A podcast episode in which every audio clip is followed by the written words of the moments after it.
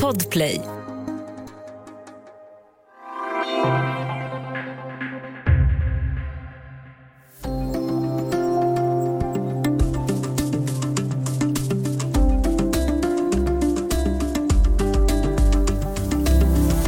Blötdjur kan orsaka obehagliga eller allergiska reaktioner, inte sällan i kombination med alkohol.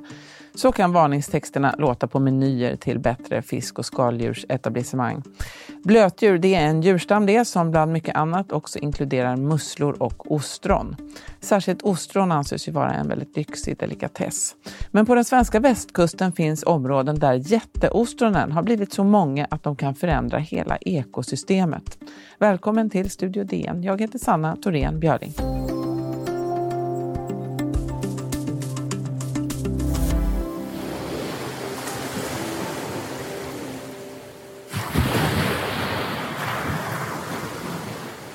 Ja, en person jag känner brukar säga att man måste äta tio ostron innan man tycker om dem. Men det spelar ingen roll om man äter dem alla samma kväll eller sprider ut dem över ett helt decennium.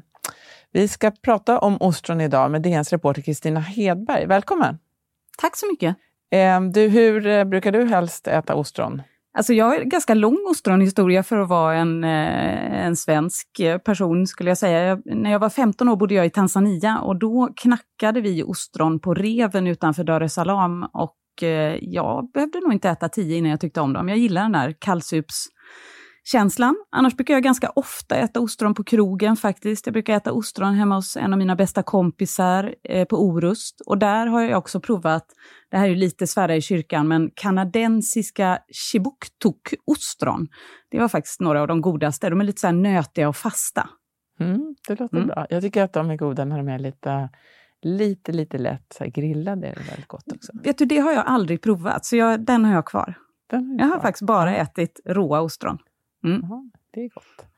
Eh, du, det finns ju ostron, precis som du säger här, på väldigt många håll i världen. Eh, men det finns ju också ostron i Sverige. Eh, mm. Var finns de?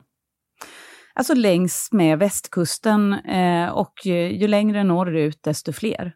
Och där har det funnits eh, svenska ostron, en ganska platt eh, liksom nätt sort som inte är så knölig och flikig som vi kanske är vana att se dem. De har funnits mm, det vet inte jag hur länge faktiskt, men typ för alltid om du förstår. De kallas inhemska ostron. Men nu har det här andra dykt upp som du eh, också nämnde, en invasiv art som heter stilla havsostron eller japanska jätteostron eller mm, det finns ett latinskt namn som är typ gigas, nu ska vi se, Magallana gigas. Mm. Eh, de eh, sprider sig som ogräs eller en, en, en gåva. Det beror ju på vem man är. Just det. Och det där har ju blivit ett problem, då, precis som du säger, för det har tagit över. Eh, vad är det som är så märkvärdigt med det här japanska jätteostronet eller Stilla havsostronet? Vad, vad är det som gör att det inte passar in eller att det växer sig, tar så mycket plats?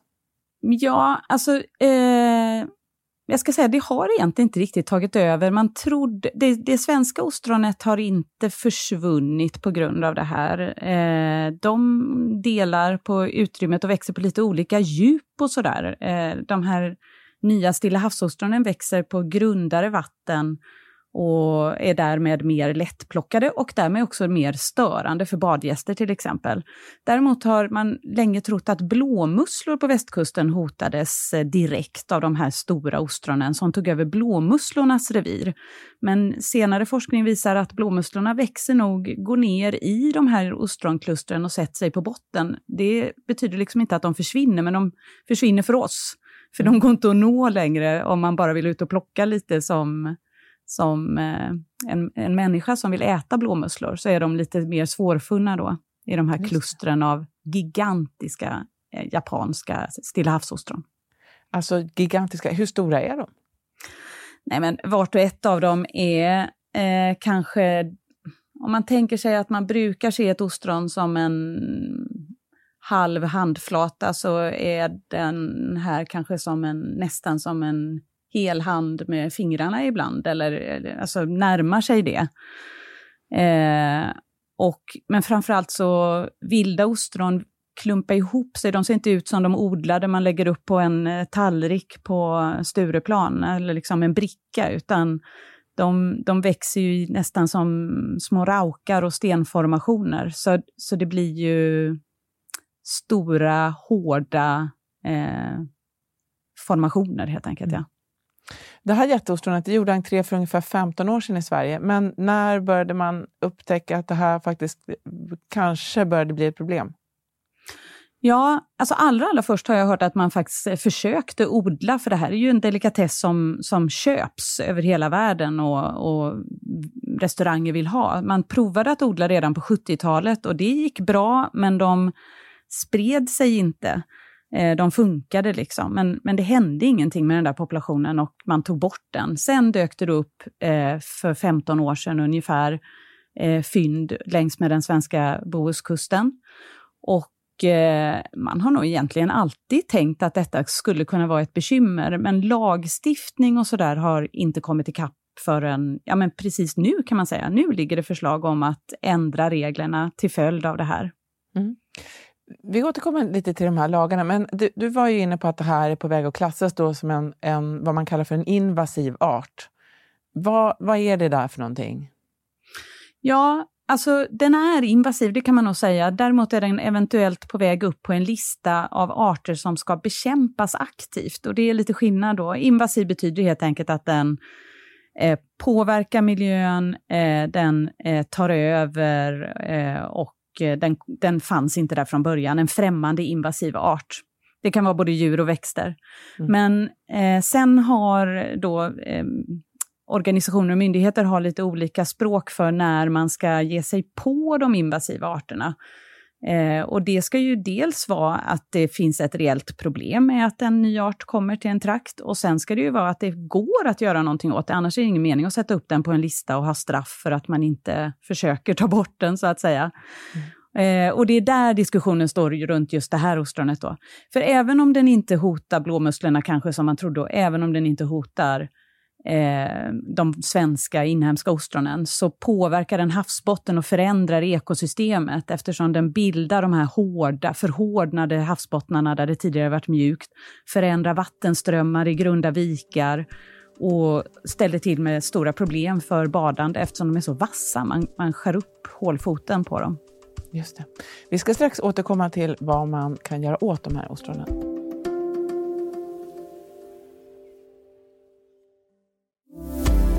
Studio DN idag med DNs reporter Kristina Hedberg. Vi pratar om jätteostron och hur man ska hantera dem. Eh, vi pratade här om eh, vad de här ostronen får för verkan då på, du var inne på att de förändrar sjöbotten och sådär. Eh, vad kan det mer vara för saker som inte är bra med de här? Eh, de kan vara värdar också, främmande arter som jag förstår det. Ja, precis. Det, eh, det kan ju finnas virus och eh, maskar och sådär som eh, kan eh, sätta sig i de här ostronen och att, att de här ostronen blir mer eh, gynnsamma miljöer för dem att växa i. Eh, och då kan det handla om virus eller, eller djur som kanske har funnits men inte hittat rätt i de svenska vattnen tidigare, men nu hittar någonstans där de kan frodas. Du är inne på det här, hur, det, det tycker jag är intressant, eh, hur man kan eh, om man kan komma åt de här ostronen på något sätt och hur man kan bekämpa dem om man nu eh, bestämmer sig för att göra det. Just nu så är det ju bara markägarna, eh, som du skriver i ditt reportage, som får skörda de här ostronen enligt regelverket. Eh, och sen har du träffat en man med en campingplats som eldar upp dem. Eh, varför säljer han dem inte bara till camparna och får dem eh, att tjäna lite pengar på det? Ja, alltså mest beror det nog på att de är så här vildvuxna kluster, så de är inte så lätta och öppna och de är inte så, ser inte så aptitliga ut och sådär. Eh, de är liksom skräp mycket. En del av det han eldar är säkert också ostronlik som man säger, alltså skal, tomma skal utan eh, något ätbart innehåll längre.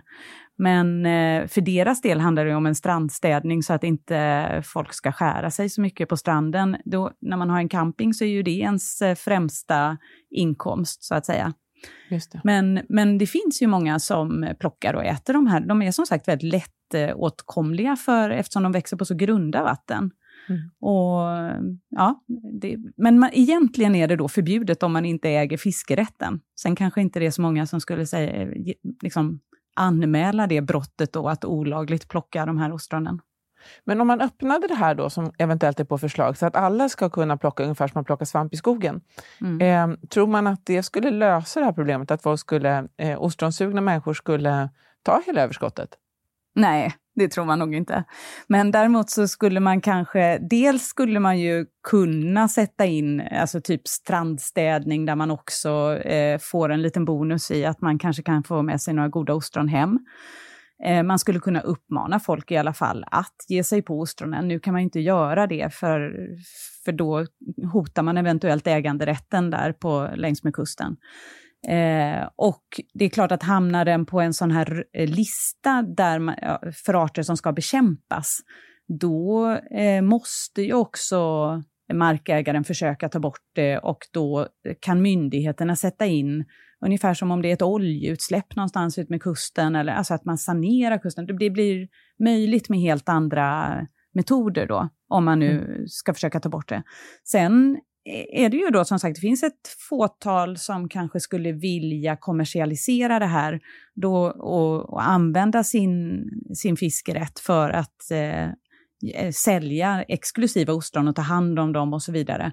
Då kommer motargumentet från, från de som ändå vill införa detta att så kan man ju göra. Musslor har till exempel, blåmusslor har alltid varit så att man får plocka dem om man vill och de som vill odla dem i kassar gör, liksom själva kassen blir ju en egendom och den kan man skydda.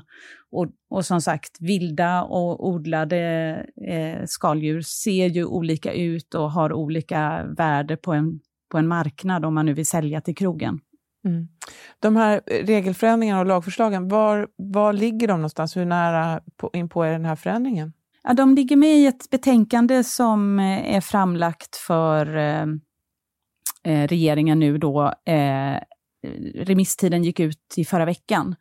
Eh, där ligger den här förändringen av, tidigare har nämligen svensk fiskelag skyddat ostron och så har man inte skrivit vilken sort.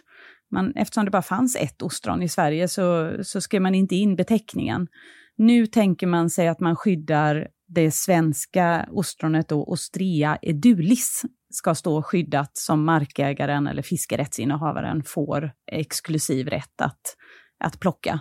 Medan alla andra ostron, vilket då är de här jätteostronen, blir som blåmusslor eller, eller eh, annat som man får ta som allemansrätt. Liksom. Mm. Och det här ligger då med i betänkandet. Eh, förslaget enligt det är att det ska bli lag eh, 2023, tror jag. Eh, det måste väl igenom den vanliga proceduren med lagrådsberedning och omröstning och så vidare. Eh, men så ligger det. Mm. Men eh, en sak man undrar här med att de har kommit så mycket, har, det, har du hört någonting, den här ostroninvasionen, har det någonting med klimatförändringarna att göra eller att förhållandena i havet har förändrats eller är det helt enkelt att någon jäkel har kommit dit och slängt ner några ostron av fel sort som har förökat sig? Det är det senare, det är jäkeln vi har att göra med här. Och eh, därför finns det till exempel ett fynd i Stockholmsområdet. Eh, och, och, på östkusten finns ju inte ostron överhuvudtaget egentligen, men man har gjort ett fynd i Stockholmsområdet och då är det ytterligare någon jäkel som har slängt i kanske levande ostron, kanske skal. Eh, det är ju så att via skal så kan också parasiter eller eh, mm, liksom embryon sprida sig.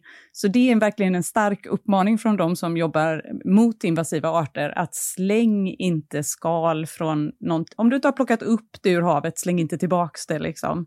Därför att det är ett sätt som eh, nya arter kan etablera sig på. Och det är inte alltid önskvärt. Havet är ingen papperskorg, ska man lära sig där. Eh, det ska man lära sig. vad tänker du själv då? Skulle du eh, gärna sticka ut och köra självplock om det blir eh, aktuellt? Ja, ja men det kan jag gärna göra. Ja. Det är tillbaks till rötterna då, 15-åringen från Tanzania, fast jag kan göra det här.